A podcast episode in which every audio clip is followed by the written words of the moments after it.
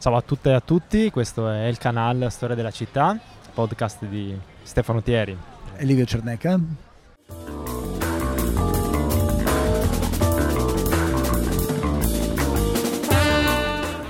Oggi siamo insieme a Davide e Silvia, parliamo di un problema molto sentito, soprattutto negli ultimi anni a Trieste, e che riguarda il caro affitti per studenti e studentesse. Ma non solo, perché un sacco di persone che hanno finito di studiare da un pezzo comunque fanno un po' di difficoltà a trovare un tetto sopra la testa a un prezzo accessibile. Diciamo che in questi ultimi 10 anni i turisti della città sono raddoppiati, però al tempo stesso anche gli alloggi sono enormemente di meno per chi cerca semplicemente un posto dove vivere. Un grandissimo numero di alloggi è diventato B&B. Questo genera un problema in chi però deve trovare un posto dove vivere, che sia cittadino, una cittadina di Trieste, o che sia uno studente, una studentessa. In altre città italiane ci sono state delle proteste, le cosiddette proteste delle tende, che hanno visto molti studenti trasferirsi davanti all'università, davanti all'Ateneo, vivendo in tenda, letteralmente, per denunciare il rincaro degli alloggi. Ma questo non è accaduto a Trieste, perché, come ha dichiarato un rappresentante della FIAIP, come ha dichiarato Filippo Avanzini, il presidente della FIAIP di Trieste, non ci sono state le proteste perché i prezzi delle stanze sono ancora contenuti a Trieste. E quindi, visto che abbiamo qui con noi due rappresentanti di Link, che è un'organizzazione, un sindacato studentesco universitario che si occupa di portare all'attenzione pubblica i problemi e le istanze appunto del mondo studentesco, proviamo a chiedere a loro se questo signor immobiliarista ha qualche ragione di dire che qui non ci sono problemi. La protesta delle tende, che come Link stiamo portando avanti anche a livello nazionale, a Milano o a Roma, è effettivamente uno dei tanti modi in cui si può tentare di risolvere un problema che noi sentiamo sulla nostra pelle, perché effettivamente è un problema che anche noi a Trieste sentiamo, anche se i signori sembra non saperlo. Personalmente ho conosciuto una persona che è vissuta per circa un mese a casa mia, perché lui veniva da Campobasso, è salito per l'università, si è iscritto, ok, però in un mese non ha trovato casa. Meno male che aveva una rete di amici che in qualche modo l'ha supportato, però lui effettivamente poi è dovuto tornare a casa, quindi a Campobasso, perché non ha trovato un alloggio, un appartamento. Quindi sì, effettivamente quello degli affitti è un problema che noi sentiamo molto, che io personalmente sono da 4 anni che vivo a Trieste, ho cambiato diverse case, ho potuto notare che i prezzi sono effettivamente aumentati in questi 4 anni. È un problema che noi denunciamo in diversi modi, che noi vedremo anche di portare all'attenzione delle istituzioni attraverso diverse modalità, che non sono per forza la protesta delle tende, ok, perché noi effettivamente, come rete che si sviluppa a livello nazionale, abbiamo diverse possibilità di interlocuzione anche con il Ministero della Ricerca, delle Istruzioni e dell'Università, perché ad esempio noi abbiamo 2 eletti nel Consiglio Nazionale di Studenti Universitari, che è questo organo che effettivamente ha potere in qualche modo di avere a che fare proprio con il governo, e quindi effettivamente noi ci muoviamo attraverso queste modalità, perché effettivamente si tratta di un problema che non puoi per forza di cose attaccare a livello locale, perché è un problema nazionale, ok? E quindi va trattato come tale. Poco fa hai detto che in questi ultimi anni gli affitti sono molto saliti. Solo nell'ultimo anno, è un dato diffuso pochi giorni fa, gli affitti a Trieste sono cresciuti del 7%, solo nell'ultimo anno, dal 2022 al 2023. Un altro dato interessante è che quest'anno 70 studenti e studentesse ritenuti idonei dall'università non hanno ricevuto un alloggio. Erano ritenute idonei per quanto riguarda sia il merito che l'ISEE. È un problema anomalo? Sì, e infatti siamo rimasti a maggior ragione scioccati quando a febbraio siamo venuti a sapere che, anziché cercare di trovare delle soluzioni per evitare che il problema si ripresentasse con il nuovo bando ARDIS di quest'anno, ecco, anziché fare questo, l'università ha tolto ulteriori posti, cosa che abbiamo effettivamente verificato pochi giorni fa, quando abbiamo visto il nuovo bando ARDIS uscito il 9 giugno, dove abbiamo visto la mancanza di 36 posti, come supponevamo fosse quando appunto a febbraio abbiamo appreso che da 2 piani dell'edificio E3 della Casa dello Studente 36 posti erano stati sottratti per essere messi a disposizione per dei mini alloggi molto più costosi rispetto a quanto fossero i posti in stanza dello studente precedentemente. Ma quindi cerchiamo un attimo di contestualizzare. Tra l'Università di Trieste e Udine sono 12.000 le studentesse e gli studenti che provengono da fuori regione, quindi avrebbero bisogno di un alloggio. Quest'anno l'ARDIS ha bandito solo 1.000 di posti, quindi 1 su 12. Ebbene, davanti a questa enorme carenza di alloggi per chi studia, l'ARDIS, l'Agenzia regionale del diritto allo studio, decide di destinare parte degli appartamenti soltanto a chi ha maggiori possibilità economiche. Sì, ben 36 posti all'interno dell'edificio E3 della Casa dello Studente, che si trova nel comprensorio dell'Università di Piazzale Europa, sono stati ristrutturati per essere adibiti a alloggi che potremmo definire di lusso, considerando che costano appunto 399 euro contro i 140 più o meno di prima. E questo è particolarmente significativo se si pensa che quei 36 posti, anche se formalmente rimangono aperti anche e soprattutto a chi avrebbe diritto alla borsa di studio, di fatto non vengono presi da queste persone. Lo dimostra il fatto che ad aver fatto richiesta al bando aperto quindi a chiunque non è stato uno studente, ma è stato un dottorando, quindi una persona che percepisce uno stipendio e che può permettersi di pagare quei 399 euro mensili,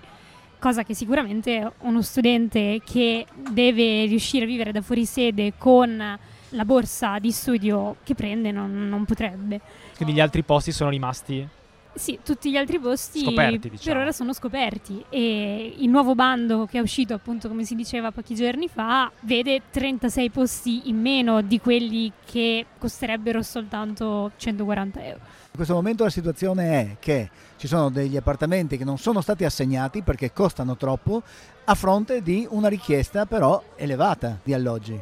Certo, perché insomma ricordiamo che l'anno scorso ben 70 persone sono state definite insomma idonee ad un beneficiario, ossia persone che per requisiti di reddito e merito potevano accedere a un posto alloggio, che però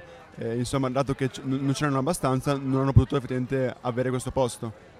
Quello che emerge è che all'interno di un'organizzazione universitaria che dovrebbe favorire e distribuire le possibilità di studio equamente, si stanno creando invece delle dinamiche di mercato, cioè chi può permetterselo può accedere a certi alloggi e chi no. Però gli alloggi che sono a prezzo troppo elevato restano vuoti. Certo, e questo ovviamente è un problema, poi per non contare anche banalmente il fatto che questi lavori di riqualificazione di questi 2 piani di E3 insomma sono durati un anno intero, e ovviamente dei lavori in Casa dello Studente hanno creato molto disagio agli inquilini. Infatti l'anno scorso a maggio abbiamo fatto una manifestazione insomma nel campetto dell'Ardis per avere un'interlocuzione con la rappresentante dell'Ardis per l'appunto, per denunciare insomma queste situazioni insieme a molte altre, ad esempio al fatto che avevano aumentato il prezzo per le lavatrici e per tutta una serie di questioni che in realtà fanno sì che vivere in Casa dello Studente, che in teoria dovrebbe essere una condizione privilegiata in quanto ti permette di vivere a poco prezzo vicino anche all'università, in realtà sta diventando sempre una situazione di precarietà, o comunque una situazione da non invidiare certamente, ecco. Cioè più che privilegiata, un diritto. Certo,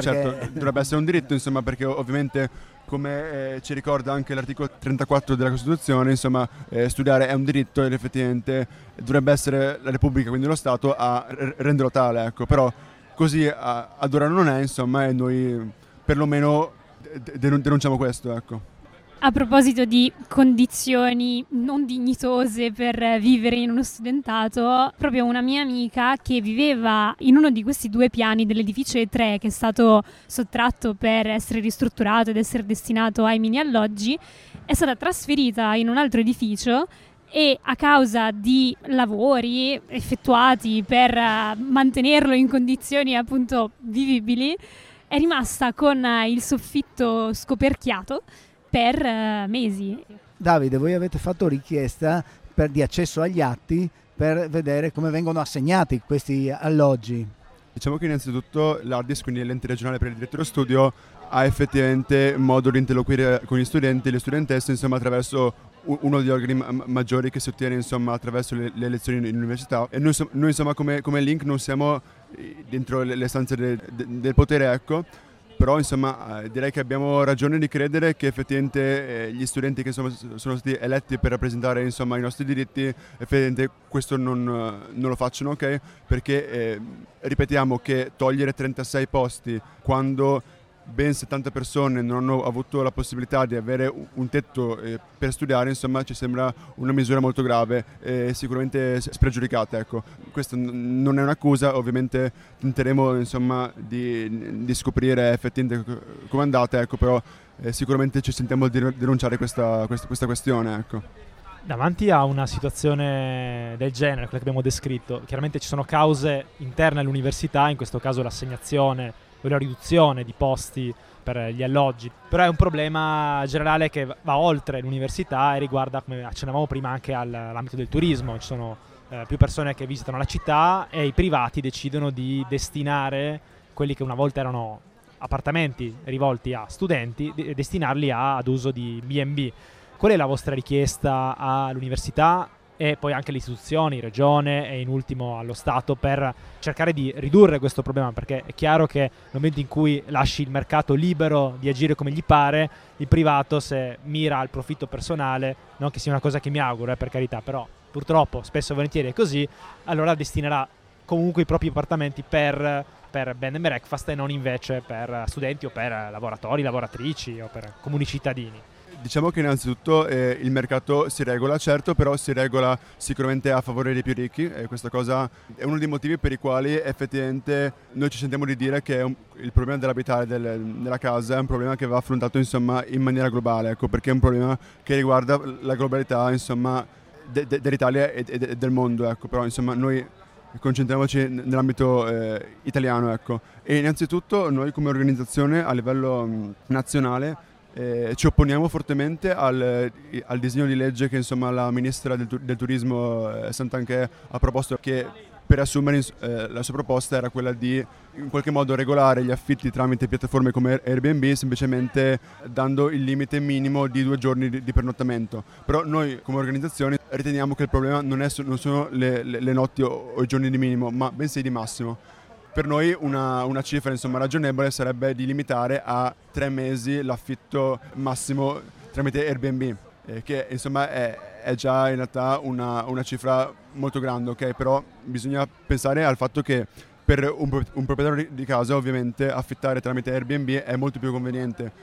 Si parla addirittura di un profitto circa 3 volte superiore a quello di un affitto standard, ecco. Però questo ovviamente va a creare tutta una serie di problematiche per gli studenti, ma anche per i lavoratori che, ad esempio a Trieste, ma in tutta Italia, si stanno trovando ad essere sempre più espulsi dalla città e fino a dover cercare casa nelle periferie, no? Però ovviamente se uno studente di Trieste, insomma, che studia in Piazzale Europa, non è che può trovare casa a Val Mauro oppure a Roiano, ecco. Diciamo che chi studia generalmente non ha mezzi privati per spostarsi, quindi dovendo spostarsi con mezzi pubblici è chiaro che arrivando fino a Piazzale Europa essere molto in periferia è un handicap parecchio grande. No, certo, ma ad esempio io stavo in San Giacomo e i miei coinquilini che studiavano psicologia in Piazzale Europa, già per andare da San Giacomo a Piazzale Europa, insomma, stavano quei 40 minuti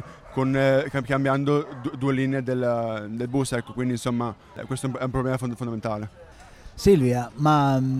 se magicamente dipendesse da voi, quale sarebbe la soluzione che si potrebbe ipotizzare per, non dico risolvere completamente, ma almeno per ridurre tutto il disagio che questa situazione comporta? Padova rappresenta un esempio di ciò che per noi sarebbe auspicabile avvenisse in ogni città, ossia quello che Link a Padova è stata in grado di fare è stata parlare con l'Unione degli Inquilini per riuscire a calmierare i prezzi tramite una forma che si chiama canone concordato, con cui appunto si cerca di mantenere i prezzi degli affitti al di sotto di una cifra proprio al fine di assicurare a chiunque la possibilità di pagare un posto alloggio, una stanza come studente fuori sede. Dopodiché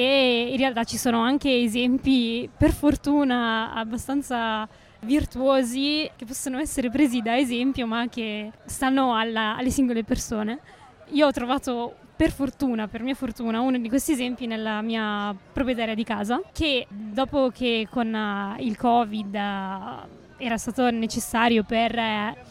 non si sa perché, il mio padrone di condominio aumentare le spese condominiali. Cioè l'amministratore di condominio. Lei, per venire incontro a me e alla mia coinquilina, ha abbassato la cifra dell'affitto di ben 25 euro a ciascuna, cioè per il posto letto di ciascuna. E quindi nulla, ecco, questo è stato un esempio a ribasso, al contrario di, insomma, tutto quello che abbiamo visto accadere nel resto della città. Beh, una conclusione ottimista in cui finalmente ogni tanto una buona notizia, ogni tanto un comportamento umano da parte di una categoria che spesso viene vista e percepita come ostile allo sviluppo della civiltà e della società cittadina, perché appunto crea delle disparità, crea dei problemi, ma è una buona notizia sicuramente.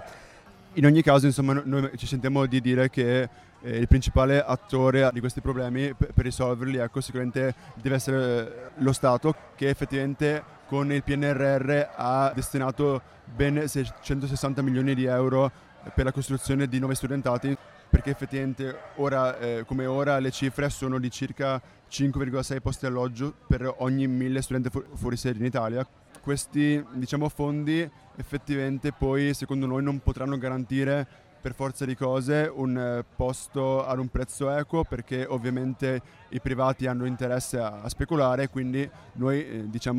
come organizzazione ci auguriamo sicuramente uno Stato che in qualche modo riesca a rispondere alle esigenze concrete degli studenti, dei lavoratori, insomma, ma di tutte le persone che effettivamente vogliono solo avere un tetto, insomma, per vivere, per lavorare, per studiare, ecco. Beh, quindi da una parte l'esempio virtuoso portato da Silvia e della sua proprietaria di casa, e dall'altro meno ottimista di Davide, che appunto osserva come ci siano speculazioni in atto su questo tema, direi che possiamo concludere sperando che qualcuno ascolti questo appello e si mobiliti o cerchi una soluzione, perché ne abbiamo bisogno. Questo è sempre El Canal, Storie della città, il podcast di Livio Cerneca e Stefano Tieri.